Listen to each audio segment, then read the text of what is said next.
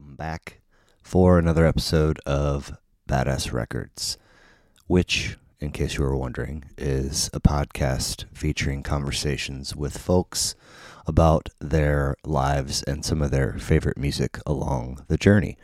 Where can you find the podcast? Streaming uh, audio on your favorite uh, platforms. There's a YouTube. Uh, all the episodes live on the site, which is badassrecordspodcast.com. New episodes drop Thursday mornings. Uh, you can follow the pod on Instagram and Twitter. Uh, if you do go to the website, badassrecordspodcast.com, make sure you click the merch tab and shop around. You might find uh, something cool for yourself or a loved one. Uh, and if you want to be uh, on the show, hit me up, please, at badassrecordspodcast at gmail.com. It's badassrecordspodcast at gmail.com. Come sit with me. Appreciate you stopping by.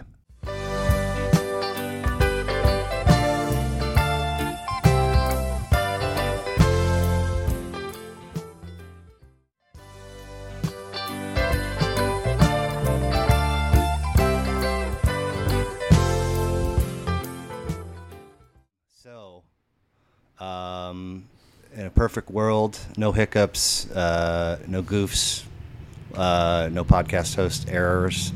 Uh, we're recording episode 75 of Badass Records Podcast. Um, and for the first time, I am uh, w- remote. Um, Remote. Hanging at Skate Bar, um, 501 Francis, downtown St. Joe, um, and hanging with Danny Phillips, a.k.a. Dr. 47. What's happening? Uh, thank you for having me. absolutely. I appreciate you. So let's see here. You are the uh, promoter and talent booker. Correct. For Skate Bar. And Skate Bar is right around a year and a half old. Yeah. Yeah. Right at a year and a half, Okay. Uh, actually. Yeah. Um, and I'm sh- amazing. I'm, I imagine it has uh, had some amazing uh, moments uh, across Yeah. that span. Oh, yeah. Um, uh, how's it been? Wild, strange, lots of fun, busy. Yeah. Uh, What uh, what kind, are you? Do you have? Are you the kind of person that operates with like, uh, you know, routine hours? Or are you just kind of No. No, I'm No, Uh, t- I'm I'm more of a vampire nowadays. No, I don't have what you would call regular hours. right. No. So we so today is uh, Saturday, July eighth, and uh, I know you told me already uh, who's playing tonight. Two acts. Village Elder and God, what was the other one? Essential Machine. Essential Machine. Essential Machine. And this is um, is this is this the fifth night of five straight nights of shows?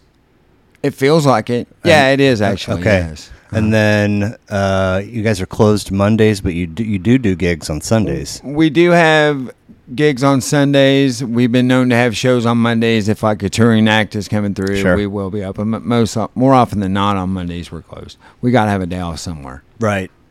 Um, so if somebody is hearing this or seeing this and they've not heard of Skate Bar before, but are in a band and would like to gig here, what what are this? How does somebody make it happen? How do they reach out? You can get a hold of me on my Facebook page, Danny R. Phillips. Uh, I have an Instagram page, Doctor Forty Seven Presents. Uh, that's the best way to get a hold of me, or you can get a hold of the skate bar page and talk to Brandon. Sure. I mean, we split we split time on the booking, which Right is on. nice. Yeah. I booked other places before, and I did all the work, and that's terrible. I bet. it's terrible. So thank you for um, carving out some time to sit down and do this with me. Um, no problem. the we were sort of talking uh, before we were rolling about um, the why or the you know how uh, I got this thing going, and uh, I think really um, it comes down to wanting to talk music in person with people.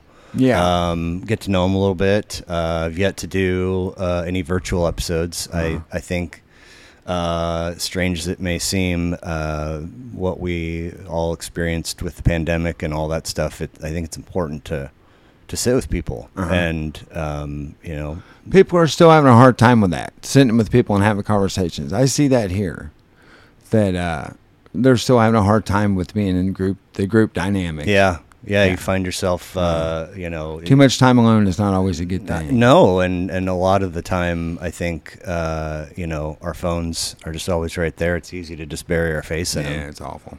Um, so, what did I see in terms of? Uh, uh, I remember seeing a town that you kind of grew up in or went to high school Mm-hmm. in, uh, somewhere off of seventy, but I forget the town. Minden, Missouri, okay, population 274. is that current? That is current. Okay, that is not many folks. No, it's not. Uh, born and raised there, then. I was born in Brickfield, Missouri, and I lived in Trenton, Missouri till I was about 11 or 12, and then spent the rest of the time in Minden. Okay. Yeah. Um, how are you doing comfy wise? Do we need to? I'm super comfortable. You right are now, actually. Okay. Yes, I mean, am. if you want to lean back, we can Nah, reposition things. My body sits in weird ways. So Okay, I'm okay. actually very comfortable. Okay, right on. Well, if we need to change, Oh, just no, it's fine. holler. Um, so, uh, you have siblings?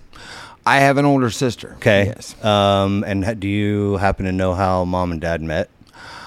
Huh, my mom and dad. My dad was the president of the Eagles Lodge in Brookfield, and my mom was a bartender. Okay. Okay. Um, and Met in a bar, raised in a bar. there you go. There And you go. here we and are. Now I'm in a bar. yeah. Imagine that. right. What a Uh, surprise. So, um, mom, dad, older sister. Would, Were mom and dad? Did they uh, put music on? in the Mm-hmm. No, home? uh, my dad was one of those unfortunate cases of my generation that he was there long enough to not be there. Oh, yeah, okay. he wasn't around. Okay. my stepdad stepped in like 35 years ago. Has been my dad. Okay. But when it comes to music, my mom and my older sister are the number one influence on me. Right, What what uh, what do you remember mom being into when you were young? Oh, mom was into like Fleetwood Mac. I still Okay. have her cop original copy of Rumors Nice. on vinyl. Nice. Uh, she was into Fleetwood Mac. Everything from like the 50s to the 70s and like in the and even into the 80s. Okay. And then my sister is like, f- I'm 48. I think she's like five or six years older than me. You're a 74 baby too. I'm 75. 75. January 75. Okay. All right. Yeah. I'm December of 74. I thought we were January, right there. But uh, you know, uh, sharing a wall growing up with her, and that was at the perfect time. Like, you know, she was into Elvis Costello and the Police, and Cool. things like that. You know, in the '80s, and then occasionally, even though she was often mean to her little brother, occasionally she would get quote unquote tired of a record and and, and, and hand out. give it to Nice. me. You know, so I get like the second police record, or you know, like Van Halen two or whatever, whatever she deemed she was tired. right. of. So did a hand me down from her? Be, was that the origin point of your personal collection or The very, the very first record I bought with my own money, I can remember. I bought it at Places in Trenton, and it was the Purple Rain soundtrack. nice? In eighty, what was that? Eighty five. Uh, 84, 85? somewhere in there. Yeah. And mine, the next one was Van Halen, 1984. epic album cover. And after that, I have no clue. It's just kind of, but I remember the first two. right. you know. Um, how about uh, first show? the first like official concert, like it was Lollapalooza in 1994. Okay.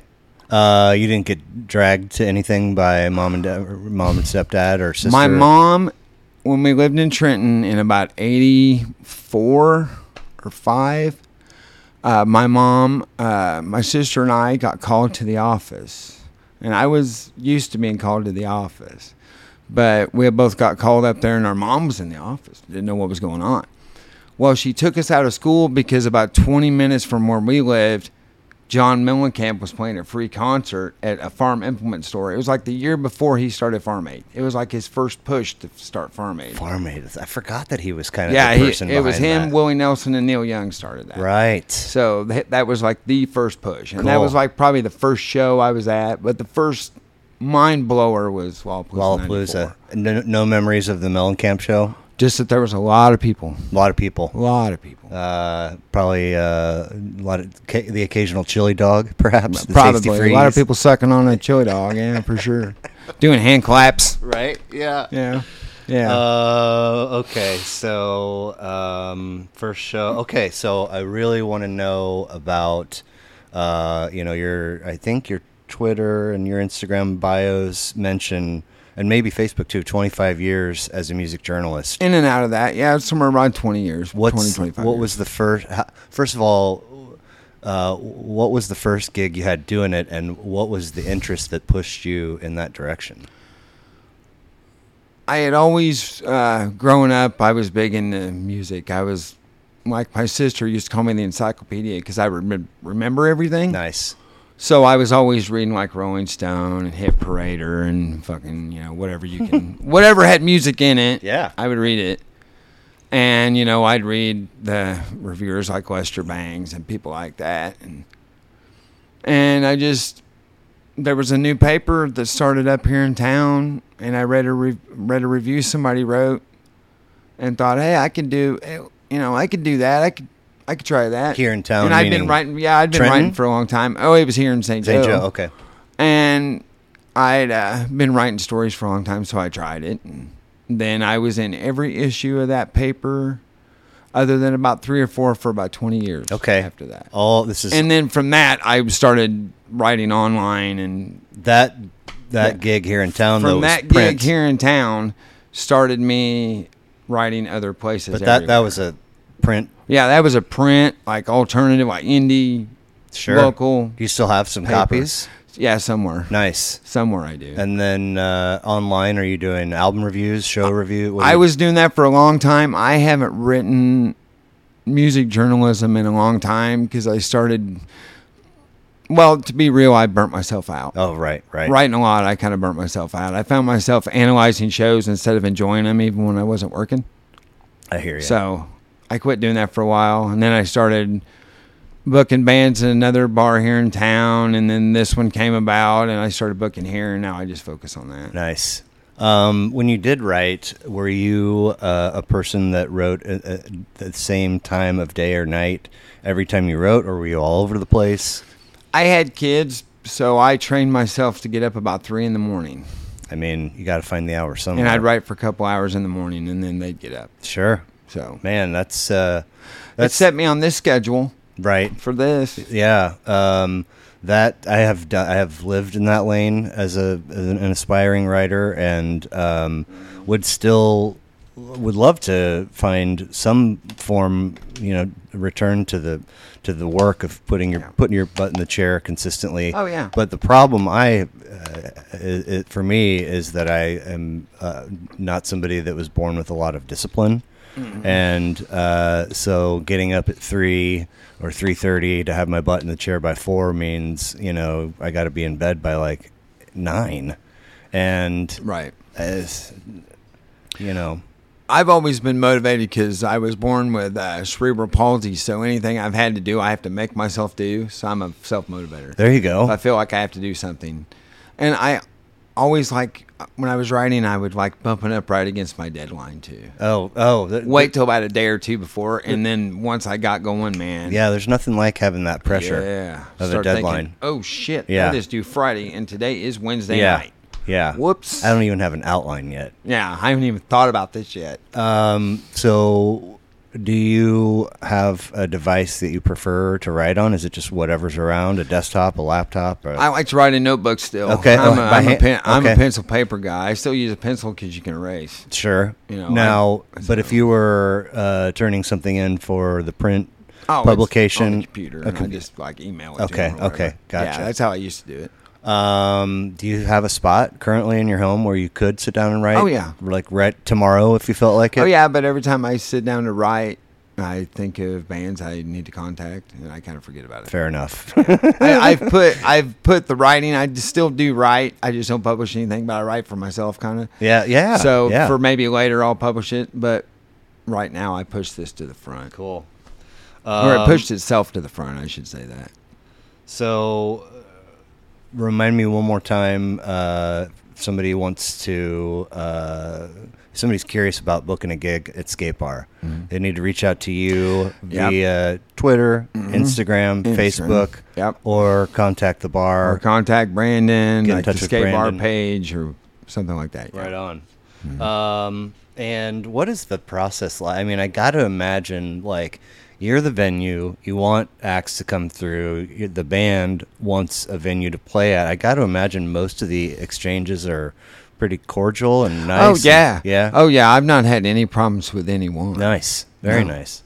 No. Um, so you gave me um, an awesome list. Huh. Um, you didn't give me an amount, so I gave you a few. Well, I typically try to remember to say, you know, because some people have done one, they've done just one record. I Uh, just want. Oh yeah. and we talked the Oh, whole yeah, time absolutely. Mm-hmm. about that, and and some people have done 2 some people three or four or 5 I try to remember to say, you know, somewhere in this range. Um, but I've had I had somebody give me a list of sixteen. I had somebody give me twenty. I don't uh, even remember what mine was. It was like 14. Fourteen. Yeah. Jesus. So they are all uh, Danny Phillips's, Dr. 47's picks, but I have split the list in half. Nice. And I've got so Good I've got a list that I call your your picks Uh-huh. and a list that I call my your picks. okay. Um, and so I'd like to run through uh, the first half, and All right. if we're feeling Cool. like just plowing through the whole thing, we'll do it. If we Yeah. want to take a break, Right on. um, so I am I down have- to talk about music. I have uh, so taking your list and Uh-huh. making it two. Each of the two lists are we're going to run through the records in Okay. chronological release. Okay. So Now you did way more work than I did. well, I mean, I, like- I'm Yeah. a nerd. I like Well, to there I you geek go. out a little bit. I am about- too. Just wait. So your your list Mhm. starts. Well, I gotta have two things going here. What do I do with my notes? They are right here. A handy dandy notebook. Right. All right. We're back in business. 1971. Sticky Fingers. Yes. Rolling Stones. Right. 10 tracks, 46 minutes, 11th release of 25 for these guys. Um, and uh, this is the first Stones record, I believe, in 75 episodes. I'm not. you serious? I'm not, I'm not even making Come that on, up. man. Um, so how'd you get turned on to the Stones, and why is this one make your Mm. list? The Rolling Stones are one of those bands, honestly, that I didn't like for the longest time. You, you preaching to the And choir. I don't know how it happened, but somehow a copy of this record, Sticky Fingers, wound up in my hands. Okay. Uh, I think my friend Hans loaded it to me on CD or something. Okay. Nice. And was like, there are. This record I believe to be scandal proof, other than Brown Sugar, but that's scandal because the lyrics. But I mean, as quality of songs, this is the Rolling Stones' best album. People talk about Exile on Main Street and all that. That's a lot of filler, no killer. this is uh, Sticky Fingers. This Nice. is the number one. And plus, they they dip a little into country music on this Uh, one. And uh, I'm kind of a a closet country guy. Okay. Um, man. So 25 records across 50 years is uh, wildly impressive. They should have quit in the '70s Uh oh.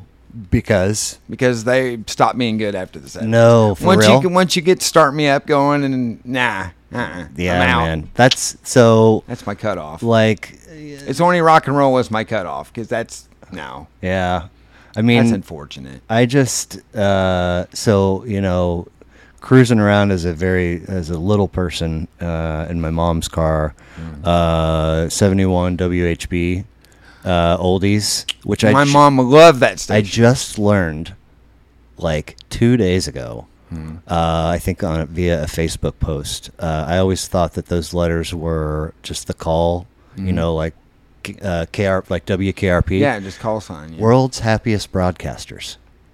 Really, Really? That's what that means That's what that means. interesting. So, point being, uh, listen to a lot of oldies, and then you know, at, at some point, I'm, I'm in the camp of classic rock, and I'm just the Fox. I'm hardwired Mm-hmm. Yeah. to the Fox. Right. And that's Absolutely. where, uh, you know, I suppose that's the second phase of the cultivation of my love of music.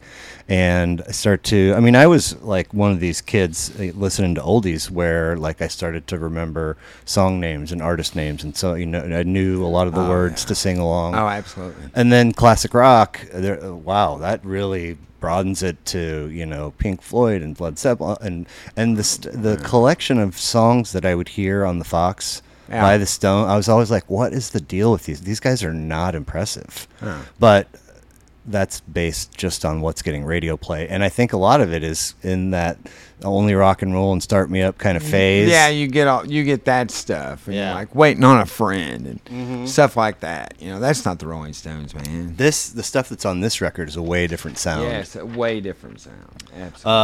Um, so they should have quit in the seventies, but uh, are there, is there another um, record besides Sticky Fingers by the Stones that you are a fan of? Do you like Uh, Exile? I like Exile's okay. I like Beggar's Banquet better. okay, what uh, what's That's got sympathy for the devil. Nice. Give me shelter. Or no, wait a minute. Give me shelters on uh, Let It Bleed. That one's Okay, good too. okay. Those these are the big three for Rolling Stones: right on? Beggar's Banquet, Let It Bleed, and Sticky Fingers. So that was seventy one. We uh, we we jumped seven years ahead to a record that's already been mentioned, Hmm. uh, Fleetwood Mac. Rumors. Rumors. The quintessential 70s. All the chicks are going to love this. Right. Well, Yep. so if Sticky Fingers is the first Stones record uh, to appear on somebody's list for a podcast episode, rumors this is the third time it's come up. Well, of course. Yeah. I mean, like, you know, they sold a, a billion copies of this thing. Forty million plus. Yeah, I mean, it's it's dumb. It's dumb numbers. yeah, it is. Dumb.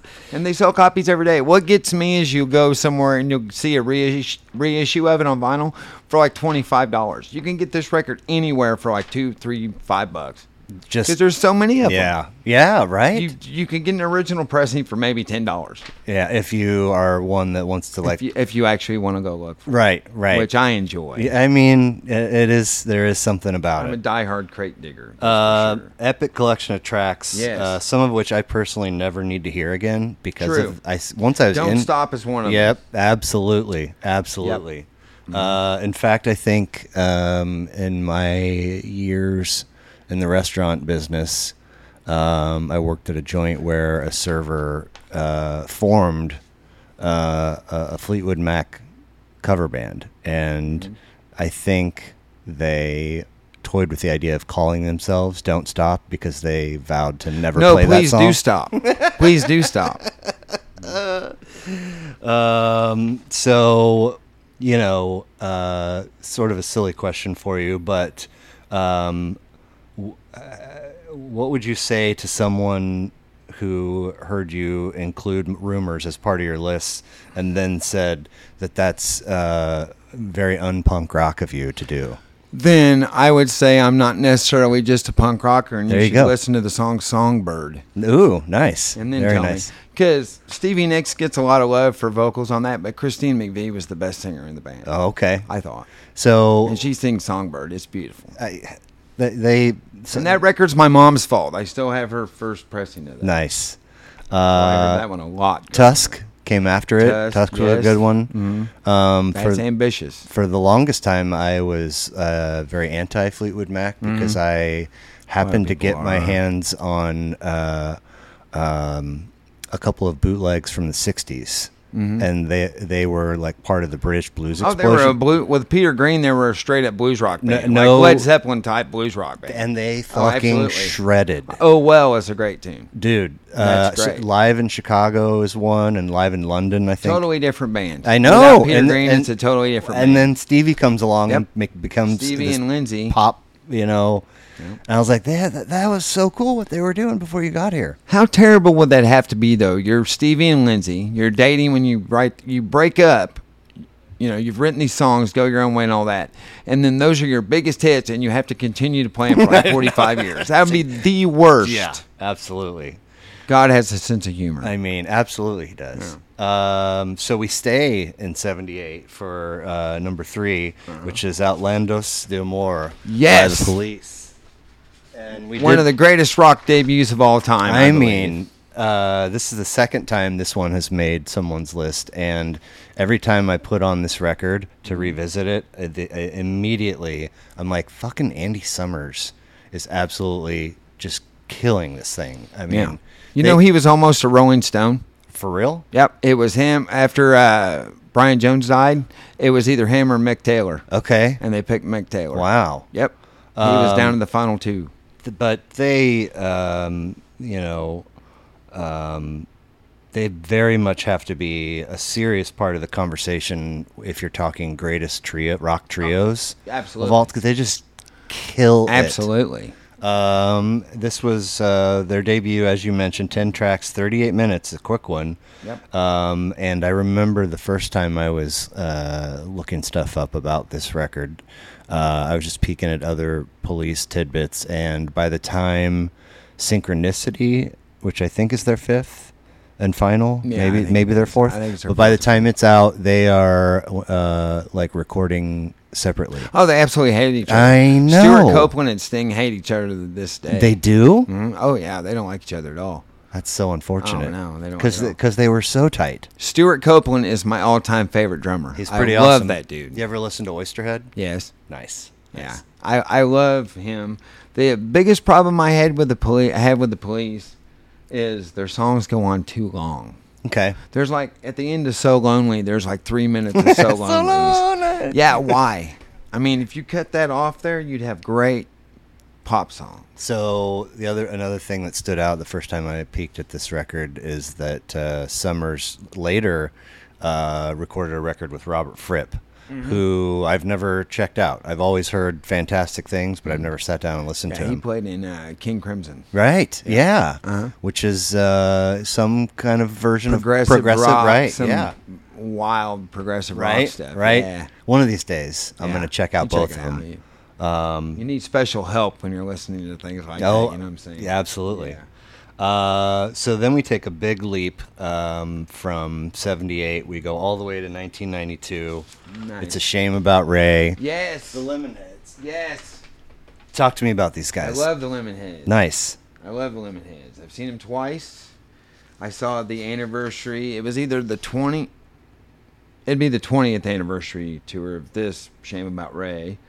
I stole the giant poster off the wall at the Granada because I wasn't paying 40 bucks for a poster. Right. So I stole it. Um, I love this. Evan Dando, still to this day, is one of the most fun interviews I've ever done. Oh, Lead singer. really? Yeah. T- how did that come about? They were going to play Omaha Okay. for the first time ever. Okay. And I was writing kind of here and there for the Omaha Reader. Nice. And Is I that got a uh, chance- online? It was. It's not a thing anymore. Right, but- 'cause but- it's- but when it was? it was online and it was in print. Too. It Both. was like the pitch in Kansas City. It was Nice. the Reader. Okay. and I threw out the idea of interviewing him. Just hey, if I can get an interview, and they're like, "Cool, go for it." So I just hit up his management, and here I am. He's calling me from Paris, France. No way. Yeah, So you did it over the phone? over the phone. I did a lot of mine over the phone because there's not a whole lot of musicians that want to come to St. Joe area to do an interview.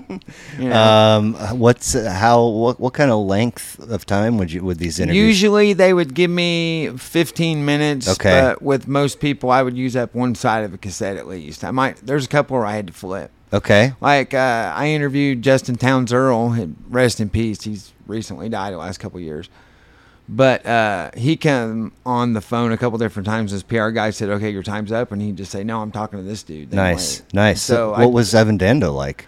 Evan Dando was super cool. He was just really friendly. He was open to any question I wanted to ask. He was just a really nice guy. And at the end of it, he told me of his 30 years in music. I I had asked him the best interview question he'd ever. Hey heard. man, right on. You know what it was? Uh uh I asked him what his favorite mustard was. Where how did you land on that question? know. Oh, okay, I just thought to ask it. And he was like, there was silence. And he said, What'd you say? And I said, What's your favorite kind of mustard? And then he told me, He's like, That is the weirdest, best question anybody's ever asked me. nice. So and I what- said, Well, then answer it. yeah. What is? And he what- goes, French is yellow. Oh, okay. I mean, it's pretty vanilla, but It's pretty basic. um, but, you but know. it's uh, I'm like, uh, you know, uh, I- I'll get out like all four uh, mustards in my fridge with uh, some pretzels or whatever. Uh, and I, you know, I dig Dijon and Stone Ground and so on and so forth. But there is something about a little uh, Just plain old yellow mustard. It, it'll go a long way. Yeah. Um, went to my first. Uh, uh, took the kids to our, our first Royals game of the season last Friday night. Right. Um, and I'm I'm I'm always uh, I'm Relish's biggest supporter whenever the hot dog race comes around. Right. Um, and Relish, g- we got the W that night. Ah, um, nice, Which, which good. was no s- no no slap in the face to mustard, but I, I just That you're the guy. I gotta I gotta rep Relish Relish. is your guy. I get it, man. Everybody's got a hero, Um, right? you know? Uh, big fan of a band that records tracks called uh, My Drug Buddy, like Yes. Mm-hmm. track 5 Um, and, um, you know, around the midway point, you know, uh, it, it might be one of the strongest tracks on the record. Oh, Um, it is. But, uh, My favorite one on there is probably Hannah and Gabby, okay, or Still a Fan of My Spoon, which coincidentally, Still a Fan of My Spoon is about drugs too. nice, nice. Uh, a lot of turnover, it seems, but they hung around for 30 years and Yeah. Mm-hmm. made 10 records. Uh, did we already talk about how this one landed in your lap? This one I heard from. It wasn't out. I was out of high school. This came out in '92. Mm-hmm. I got out of high school in '93 and moved into an apartment with my cousin in a house. It was a house that split up in apartments. And this dude downstairs that became a friend of ours was a big music guy. Nice. Big music guy. Okay. And he was also a big smoker. So we would go down there honestly and get high and listen to records. And he was the first guy to put that in my hand. Okay. It'd been out about a year. Cool. Yeah. And you were imme- instantly Oh yeah, immediately. turned on. Oh, yeah, immediately. And then Very I went cool. back and if you listen to their older, like early stuff, it's straight punk rock. Oh yeah, Hate yeah. Your Friends is a punk rock record. Yeah. Well, they kind of dip their toes b- uh, back into those waters Yeah. in, in a spot or two on this Oh one. yeah, they do. Um, but uh, yeah, fa- fa- fascinating. I remember when this came out, Mm-hmm. um, and being like, "What?" Because the title track is not very. It, it, it strays from that punk rock It's not real sound. snappy. you but know? but uh, anyway, uh, mo- speaking of '93, moving uh, uh, Another ahead a one. year, we've got Siamese Mm-hmm. Dream. Yes. Smashing Pumpkins. Yes. Probably of the '90s, probably my second favorite album of the '90s. Okay. Uh, t- this is record uh, two of twelve for them. Mm-hmm. Thirteen tracks, sixty-two minutes, and sort of like uh, Andy Summers, man, Jimmy Chamberlain. Yes. Uh, just, just Still one of this to this day, still one of the best drummers I've ever seen live. Oh, did Mm. you see? I saw him in this came out in '93. Uh-huh. Oh yeah, Lollapalooza '94. They were the headliners. This they were they played this record. The They whole were- thing? They were pushing this. Okay. Record, yeah. Pretty much Uh, this whole thing. Is that the only time you've seen him live? Yep. How was it? Amazing. Okay. Um, I just had a buddy on, uh, high school buddy actually, uh, and he, he that was part of his list. Yeah. Um, and he said that um, they're such a frustrating band to be a fan of. They are. Uh, tell me. I agree because uh, after this comes uh, melancholy and the infinite sadness, Uh-huh. and that's like that could be easily be one record. but I it's I think two. he said the same It thing. could easily you. There is a lot of filler on that record, man. 'Kay. That is Billy Corgan's ego, Which- on full exposure. I think that very thing is a big This- piece of why they're maybe frustrated. This Siamese Dream is a groundbreaking alternative rock Absolutely. guitar record. Absolutely. Well, uh, he And Billy Corgan isn't the only guitar star in that band either. James Iha played most of the guitar parts on this record.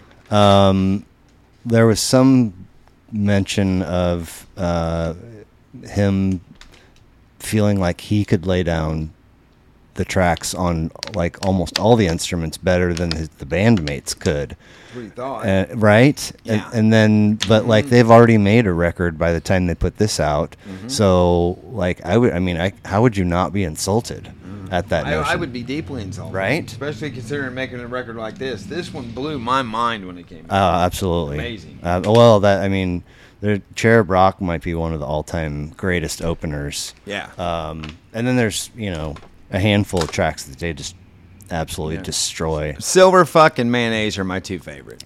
I don't know if I could curse on that. Oh, absolutely. Okay, we, yeah. uh, Silver Fuck and Mayonnaise and uh, Rocket. Okay. I liked Rocket a lot. Silver Fuck has a couple of segments in it where, I mean, I'm like, is he breaking his drum kit? He's trying to. I saw him play it live. He really tries. nice. He really Nice. tried. Uh, so we'll stay in 1993. Um, Can you tell my age? We're in the 90s now. and We're staying kind of hard in. there. right? Um, so actually, um, but I mean, tell me about the significance of the pumpkins as it per- as they pertain to the rest of your list. I mean, you you, you said it yourself that th- this was uh, groundbreak. I think you said groundbreaking, right? It was for me because, you know, I was like, you know, 17, 18 when this came out. I was 16 when Nevermind when Nevermind came out from Nirvana, which Right. was perfect time. Thank God it killed all the crap that was before. it, You know? no more Loverboy, guys. Right, right. Sorry about that. Uh, not really, but this showed that a band could be heavy Yeah. but melodic, melodic and soft and everything. It there's, it just shows that a band can have more than one layer Yes. because Okay. there's multiple layers on this Okay. record. Well, uh, speaking of the 90s, uh, specifically 93 and layers and influences, I believe you called this one your numero uno, Yes, which is In Utero. In Utero is my all-time favorite album. Really? Yep. Uh, t- uh, so you obviously knew uh, Nevermind from a couple years earlier. Mm-hmm. Yep. Thank God it came out came out because it it, it killed all the stuff before it. Uh, what is it about this one that makes it your number one? I believe, and like Kurt Cobain said, and I agree with it too. They made In Utero to scare off the fake fans. I Okay. believe I believe In Utero is the way Nirvana was supposed to have sounded. Interesting. Nevermind is so polished. It is. It's almost like he said he did a really good job making the Pixies record. Okay. Yeah. Interesting. It sounds like the Pixies and the Replacements, kind of. Kind of, It's just polished and kind of poppy. Yeah. I like it. Nevermind's a great album. Yes. It changed everything. Right. But if I want to listen to Nirvana, I will listen to either In Utero or Incesticide. Well, those are much more Or aggressive. Bleach. But Yeah, Bleach right. is like, they're like a metal band on that almost. That's- Absolutely. That's, a whole different. Absolutely. They haven't quite found their gears yet on that. um, man. I mean, it's uh, there's something to be said for that comment about scaring off the fake fans because it is Nirvana. I mean, Nevermind is not only uh, pop more polished and, and perhaps poppy, like you said, but it's much more accessible. This is this is uh, sometimes for me this is a tough listen to get through. There's some very intense pieces. I Uh, was a very angry young man when this record came out. you were Yes. okay. so it really helped. What uh, what was what was going on there? Oh, just you know, just being eighteen, no no direction in life, bad girlfriend problems. you 'Kay. know, just general. Yeah. just nothing special compared to any other teenager in the world ever. Right. You're just basic bullshit. Okay. You know, And that felt heavy at the time. Mm. Yeah. but now it's a joke. Uh, so we're gonna jump two years ahead and uh, wrap your uh, your your picks up, and then move on to mine. Right. 1995 AM Yes, Wilco. I love this record. Um, so I've lived in a lane of the life of this podcast we're in for a minute. I thought I was never going to escape Wilco being on, from being on people's lists. So I, I have a, a tiny bit of Wilco fatigue at this Yeah. point. So if you could, uh, h- how did you discover them and why is this one special Um, to you? My f- good friend of mine here in town, Hans, gave me a copy of Okay. AM. Nice. and I really liked it. And then I went back and uh, discovered Uncle Tupelo, which Okay. Jeff Tweedy was Yeah, in. yeah. I actually have a big, the only back patch Uncle Tupelo back patch that I know of on my jacket right I now. s- I, I cut saw it off it. a T-shirt, and Nice. sewed it on there. Nice. But um, I really got into Uncle Tupelo. But this Wilco, the first Wilco record, just seems like Uncle Tupelo stuff that didn't get recorded by Uncle Tupelo. Fair Kinda. enough. There's Yeah. a lot of it. But it's just that's kind of the birth of alternative country right around in there. Absolutely. With Uncle Tupelo, the Bottle Rockets. You can even go back to f- in the 60s with Flying Breeder Brothers. Okay, And okay. Graham Parsons. Nice. People like that. But this is really the first one of the first kicks in the face for alternative country, which is fine. Uh, my favorites were uh, this is my first les- listen for this record, but track one, I Must Be High. Yeah, it's a good one. Four, Shouldn't Be Ashamed. And seven, uh, That's Not the Issue. And finally, 13, Too Far Apart. All Yeah. solid. Too Far Apart is probably my favorite one on here, or I like uh, Casino Queen. Okay. I think Caswe- Casino Queen's real fun. That's Uh, a fun song. Now, so this is their debut. They've put out 11 more since. This one had 13 tracks, 44 minutes, but how much have you taken their others out for a spin? I've listened to quite a bit of Wilco. I've seen them twice, and Okay. they're still probably the best band I've seen live. or For one of the real? best, one of the best. They're amazing, dude. Wow. They're really good. They're as close as I want to get to a jam band. Okay. as close as I want to get. I'm not into fish. I'm sorry, people. I hate the Grateful Dead. It's not just a hip thing to say. I really do hate the Grateful Dead. You know, I just don't like jam bands. But Wilco, that's close enough. they know when to stop. yeah. Okay. know. Okay. Oh, that's good stuff. Um, so, uh, we, we made it through 1995. Uh, we're gonna go. We're gonna go backwards now, all the way back to 1968. Um, Yeah. this bad boy off of here at Folsom Prison. There you go. The Man in Black. The late great Johnny Cash. That's right. Um, 67 studio albums, 16 live albums. dumb. And this was And one of the only guys to be in the Country Music Hall of Fame and the Rock and Roll Hall of Fame. too. Oh, wow. Yeah, he's one of Okay, the only guys okay. to be in there. There's So this like was- four of them. This was the first of his live records, 16 tracks, 45 minutes. Um, I'd like to posit that one could be very rigid or very diverse in one's musical tastes, and yours is uh, impressively diversive. Thank you. But you'd have to make quite a case to say that at some point you haven't enjoyed some Johnny Cash. What is it about him that makes him so transcendent to tastes, you know, across the spectrum? he doesn't mess around with flowery stuff. Okay, fair, fair. It's you don't have to sit and analyze his music. It's right there for you to see. sure. Everything's right there. I like it. He lays himself out. What what they say, three chords and the truth is what they said about him back in the day. Yeah. So that's basically what it is. Nice. It's I love just- that. Three it's chords and really the truth. basic. This is what I'm going through. This is I see you're going through this too. Just he's very relatable. yeah. Uh, so, how much of his uh, studio catalog do you know? Mm, enough to know I've listened to Johnny Cash some. Sure, Yeah, sure. Yeah. Um, what about Walk the Line? Did you see that? Yes. And I saw that in the theater. same, same. What'd you think?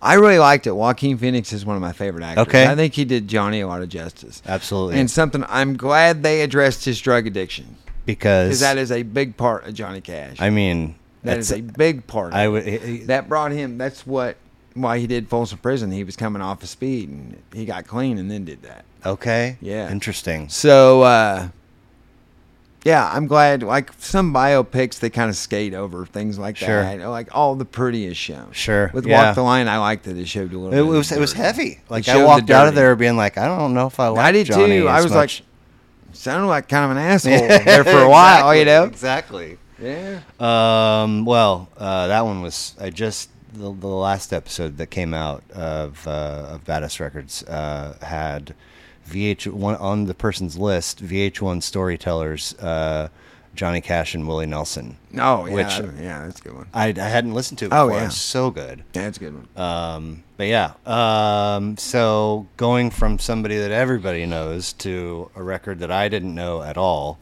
we go from 68 to 1972. First of four, 12 tracks, 31 minutes, number one record. Big Star. Big Star, number one record. Had never heard of him before. Who was Big Star and how'd you discover Big him? Star. Um, you know, I don't know. I don't know how I discovered. Okay. Actually, the first mention I ever remember hearing of Big Star is in a replacement song. Okay. Because Paul Westerberg says, I never travel far without a little Big Star. And was like, who in the hell's Big Star? Interesting. And then they were a band from Memphis. Um, Alex Chilton was the lead singer that was originally the singer for the Box Tops when Yeah, he was like yeah. 15 or 16. Okay. He did the letter. That's him. Um, they recorded this in Memphis. Big Star takes its name from a chain of grocery stores Oh. in, te- in Tennessee. Okay. Big Star Groceries. Nice. It's called Number One Record, and it really should have been, but the label they used had no distribution, and the record died. Dang. It even got a five star review in Rolling Stone. when it Wow. came out. Wow. Yeah, it's it's the template for power pop. Um. Yeah. The so I think great- it really is that and Radio City, the next record, or the two Okay. templates for power pop. Well, on this one, I thought uh, "Feel" the opening track was Yeah. really good. Uh, track this is- and track two, "The Ballad of El Gudo," Yeah. is awesome. Uh, and then we get to the middle of the record, and for some reason, uh, six, six and seven, the India song and "When My Baby's Beside Uh-huh. Me." Some for some reason they're very familiar. Like I'm not sure exactly where I would have heard them before. I don't know. I But- know uh, "In the Street" was a theme song for '70s show, okay. but Cheap Trick did it Oh right, because right, Alex right. Chilton wouldn't give the rights to use for his real, voice. for real. Uh-huh. Wow. He refused to. Oh my gosh. The replacements even have a song on "Pleased to Meet Me," that record called Alex Chilton. It's all about him. That's the one that mentions Big Star. Okay. They wanted him to record on it, and all he would do is hand claps Why? because he's Alex Chilton. Okay. He's he was notoriously weird and difficult. Uh, that's an interesting Yeah. line to walk. Yeah, I mean, he's- he wouldn't be on the record. He would just clap his hands. well, I, I really like their, I really like their sound. They were cool. Yeah, it's this predate like power pop. This predates Cheap Trick. Yep. It uh, predates T Rex. Okay. Yeah. Man, you know Um, what? Like I've I haven't done a very deep deep dive, but I've just done a quick peek at some uh um um God, who did you just who did you just mention? Um it's not Cheap Trick, it's not T Rex. Oh, T-Rex. Dude, they fucking shredded. Oh, they were amazing. like I've Metal lit- Guru's great record. all I knew for years was, you know, bang and gong, get it on. Oh yeah, and no, there's whatever. other stuff. Tw- uh, 20th Century Boy. There, Dude. there's other stuff. They are absolute shredders. Um, but thank you for uh, putting that one on your list. It was it was very fun to get to know. Uh, so we move from '72 to '77. Another debut. My aim is true. Elvis Costello. yes. Oh, Yes, yes, yes. The one and only true Elvis. First of Elvis Costello. 26. Yeah, amazing. Uh, amazing output. Including one last year. Yeah. He put out a record last year. 12 tracks on this one, 32 While minutes. he was battling cancer, by the way. What really? Yeah, he had cancer when he was making that record. Is he healthy? He's fine now. Oh wow. Supposedly. Wow. Yeah. Nice work, Elvis. Man, good job. Um so third Elvis Costello record to make an appearance here on the podcast. Uh n- this year's model, which I think was the one that came after this. Mm-hmm. Yeah. And then I for, I'm forgetting the third one, but uh it, it um, which uh, regardless I'm thankful for because he was always kind of an, a peculiarity to me like who is this guy that See- I would see in Rolling Stone, and he had the one video where he's like up close, you Yeah, know. pump it up. yeah, and, Or- yeah. But I but I seldom got a, a look or a listen otherwise. Elvis is one of those weird cats because when he came out, he got lumped into punk rock, and I don't think he is. He's more new wave. No, yeah, for sure, anything. Hmm. for sure. It sounds like uh, he, he's he's always uh, uh, ar- about to. He could turn the corner into punk rock, He but could he never if he wanted does. to. Right. It's like his band was too good. The attractions Yeah. were too good to be Yeah. a punk band. Um, how about there's like a dub reggae feel in the closer, watching Yeah. the detectives. I thought that was super cool. Yeah, yeah. That's a that's a weird one. It's not- Um, yeah. Adam Bresnick of Rolling Stone called this record wordy, witty, and geeky as fuck. It is. it is. This is a nerds record. Well, Sorry, guys, No, but it's I an mean, urge record. that- Absolutely no shame in being Yeah, a nerd. it's a- i it's a I'm one good- myself. Yeah. This Um, has got a lot of really great tracks on it, man. Uh, Waiting for the End of the World's my favorite one. Nice. Mystery Dance is good. I mean, it's just got so much good stuff. And then Allison, but everybody hears Of course, that. yeah. That's probably the only uh, Costello song I could have like told you by name back, ba way back when. you Yeah. know. Or what's so funny about Peace, Love, and Understanding, but that's on Armed Forces. Oh, okay. And that's the cover anyway. Nick Lowe did that originally. right, right. Um, okay, so uh, where well, we stay in '77 with uh, Yikes. "Rocket to Russia." There you go. The Ramones, third Yeah. of 14, 14 tracks, 31 minutes. Um, I've heard punk enthusiasts claim that these guys deserve more credit than the Sex Pistols for accurate. They do. Okay. Because the Sex Pistols only exist because Malcolm McLaren, their manager, saw the Ramones in New York and went to England and wanted the English Ramones. Fact. Nice, nice. Yep. so we Um, only have the Sex Pistols because he happened to go to CBGB's and see the Ramones one. Right. Yeah. Uh, band members blamed the Sex Pistols for their lack of sales, saying that they changed the punk image for the worse. They absolutely did. Okay, why is that? Because it was more about the look and the attitude than Ah, the music. okay. You know, Fair, they were fair. Mm. the first prefab punk band. The dude literally put out an ad and found guys that looked punk and put them in a Nuh-uh. band. Yes. No way. No nobody in that band could play their, play their instruments at all. Oh shit. Okay. Sid Vicious, everybody talks about him being a great bassist. He was never plugged in. Wow. On stage they didn't plug him in. wow. He did not know how to play bass. Oh my god, how embarrassing. Uh, all founding members Mm-hmm. of this band have been dead for over eight years. Yes. Crazy. Mm-hmm. Um, and they, I think they had.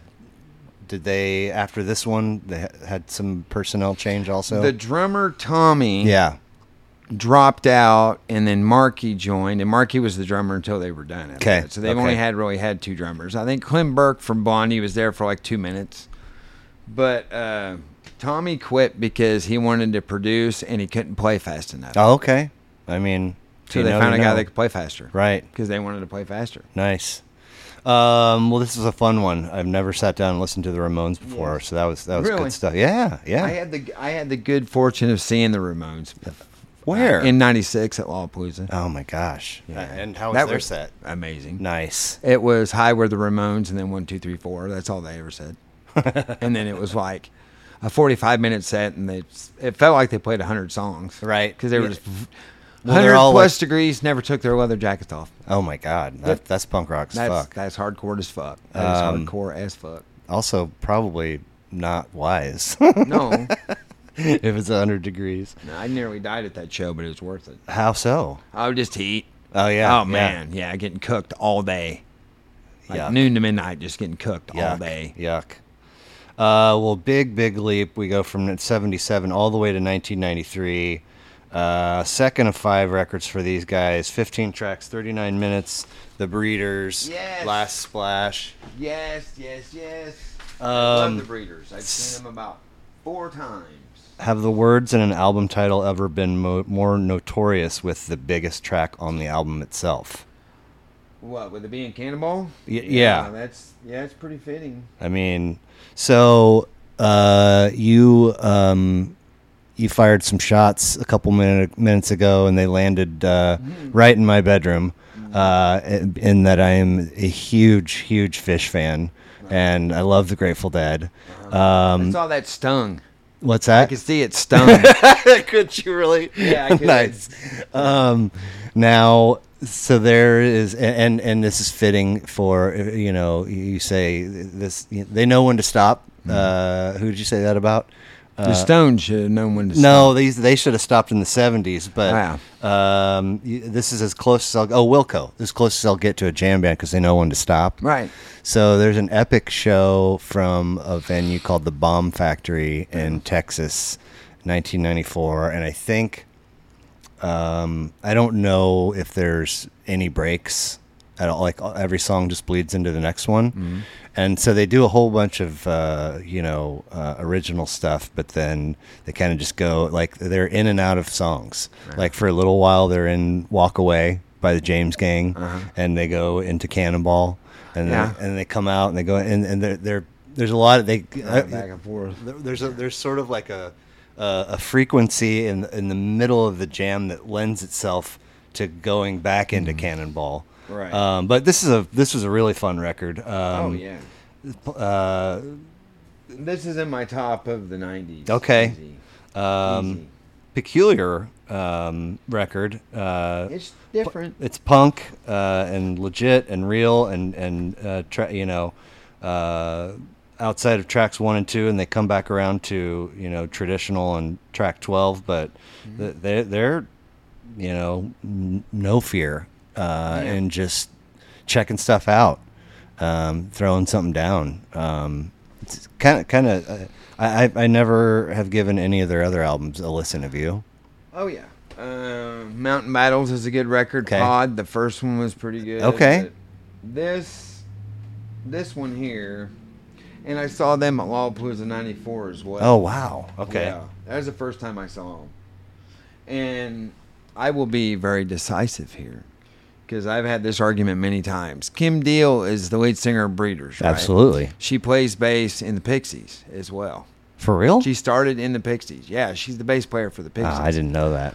Um, I have gone into almost physical altercations because I like the Breeders better than the Pixies. I think the Pixies are overrated. Well, I mean, they're polished and poppy and. But uh, the Breeders is just, you know, and then there was the Breeders, and then Kim did another band called the Amps. It's even weirder than this. Okay.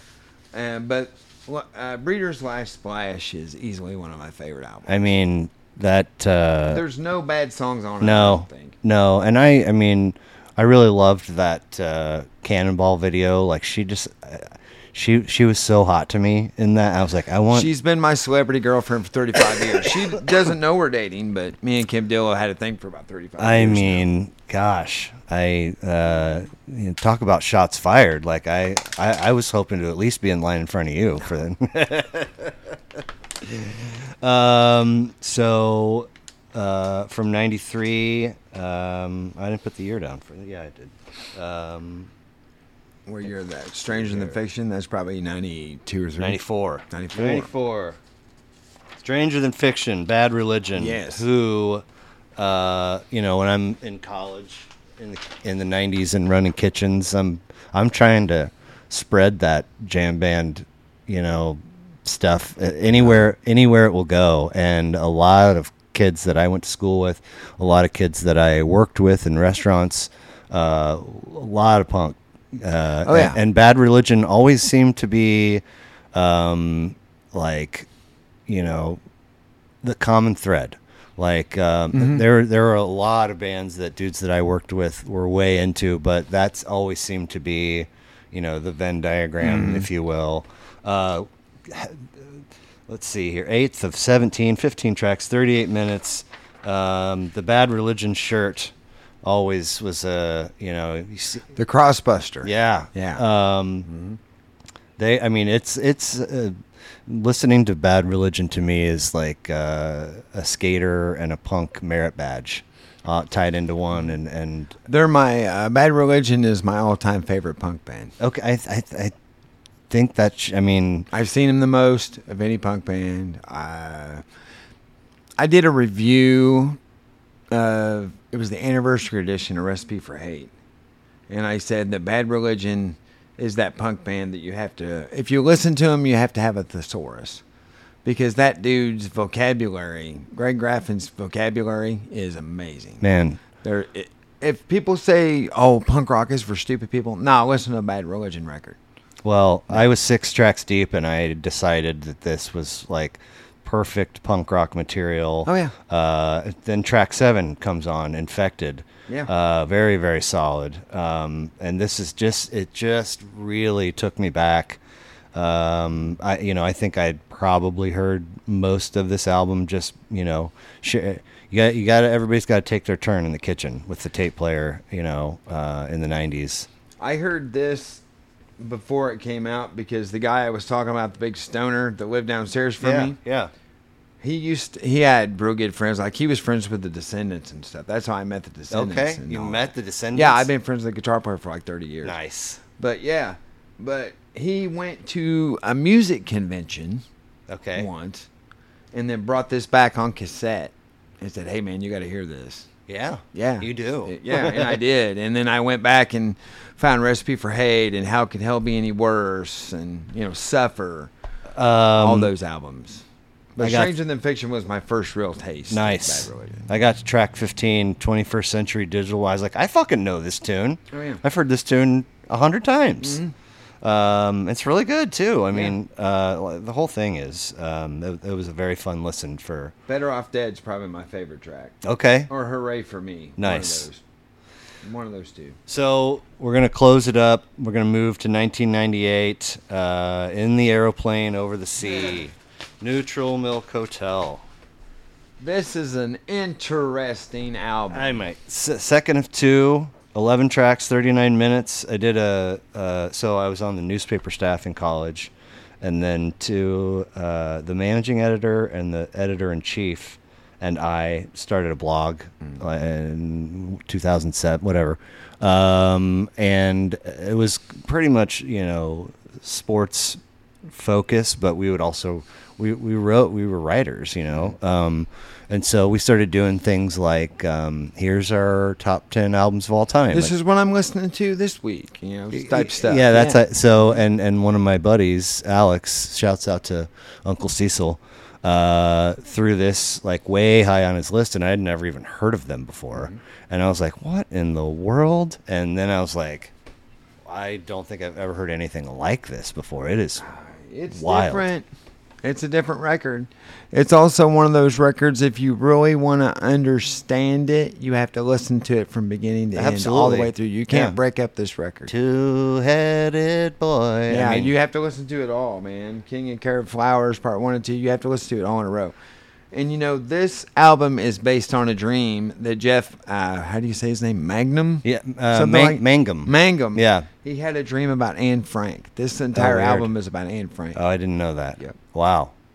I will tell you that uh, right around the time that we were doing that particular project and, and, and writing about albums, um, and I was like, "What the fuck is that neutral milk?" And then I listened to it. I was like, "Wow, this is really good." And I listened to it a couple more times, and then like two nights later, wherever Fish was, they came out and opened set one with the title track. Really good cover. Oh, yeah. And you know, they for in that case they respect the time. Oh, yeah. And they cut it, but uh, very very fun record. I don't even know how I came across this Really? record. I don't even know. I, I've got so many friends and stuff that just have told me, "Hey, listen Check to this, this record, out. listen Yeah, to that record. yeah. You're gonna like this." You know, it's got singing sor- or singing saws on it, man. I mean, he's using all kind of instrumentation. Wow. on this thing. He's It's- like the Brian Wilson of alternative rock. nice. He is all the Um, way down to the mental illness. I Oh, wow. Okay. That's why Uh, I think Jeff, I'm- they- yeah. He quit doing music for a long time. yeah, I think I remember He had- seeing. he had issues. Yeah. Um, so I've got a couple randoms for you, and then we'll wrap up and All right. let you get on get back to your day. Cool. So, if you found yourself gifted with the ability to visit yourself in the past at any time, any age, uh, what age are you choosing? And if you're saying something to yourself, what are you saying? What age would I choose? Mm-hmm.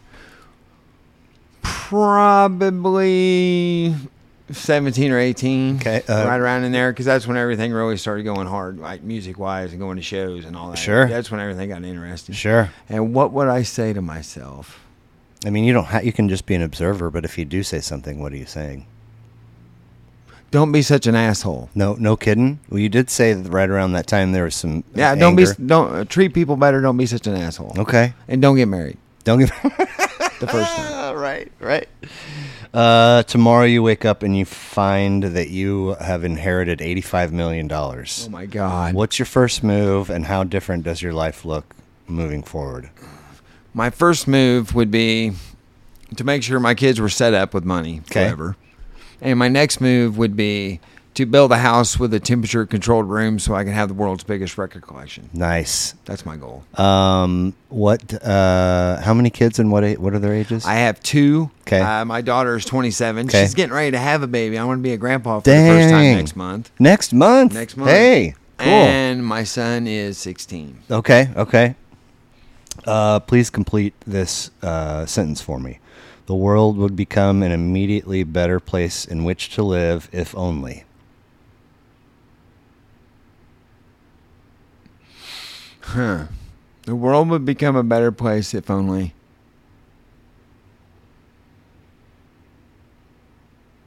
I think the world would be a better place if there was no such thing as cell phones. Oh, I mean, Because you're- then we'd have to talk to each other. Yeah, you're And not people wrong. have forgotten how to talk to each other. yeah, It wasn't that's that long unfortunate. ago where it was like, well, you got to go over here to the computer to get on Dude, the I internet. didn't get I didn't get a cell phone, a real cell phone, till like four or five years ago. I mean, seriously, I my kids finally made me get one. nice, You know, I'm just, I just don't care. right? I, I live in an analog world. I listen to vinyl and sure. you know and Now, but if you are getting on uh, Twitter or Instagram or Facebook or whatever, I mean, are you getting on via your phone? or with you- my phone. I just Okay. I I don't mind phones. I just think it's weird how they've changed the world. Like So weird. everybody has to have a phone. so weird. You know, I'm sounding like here's my old man moment of the day, but you used to be able to disappear for the day if you wanted to. Yeah. Oh, yeah. Absolutely. And now you can't. I'll just have to get a hold of him tomorrow. You Yeah, know. you just Now I'll you- get a hold of him later, man. Maybe Yeah. I'll catch him at home later. right. Right.